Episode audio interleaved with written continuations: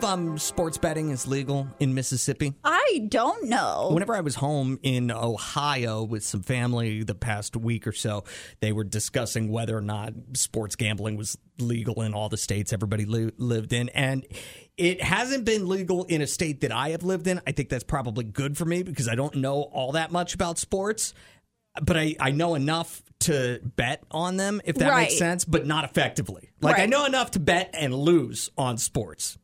Anyway, you do not want to bet on the Chiefs. If you are able to bet on sports, don't bet on the Chiefs. There's a guy who has picked the incorrect Super Bowl winner 16 times in a row, and he picked the Chiefs to win this year.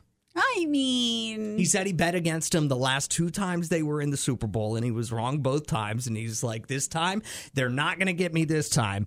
But I think that that's a sure sign that they're going to lose. that makes me want to vote uh, like bet against like I've never I don't want to gamble I don't want to bet like that's just not something that's in my DNA but that makes me want to like put I don't know 20 bucks on the Chiefs Really? yeah Huh. See, yeah like I don't like whenever people get super into like oh I'm I'm you know I've been wrong this many times I'm going to be wrong this time like I don't know No, I don't know, but apparently you definitely do not want to put any kind of money down on the Chiefs. And if that ends up biting me in the butt and the Chiefs end up winning and I make a lot of people lose money, just forget you were listening to me tell you that. Well, Eugene did just text in. He said it is legal in Mississippi. You can either go through the apps or you could go to the casino. Oh, so you can do the apps. Ah, I wish you wouldn't have told me that, Eugene, because now I'm going to feel like I want to download sports gambling stuff.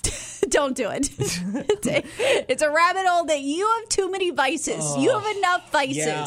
Yeah, you I'll be- have enough. I'll be living under a bridge before the end of the year. You have enough vices. You're good.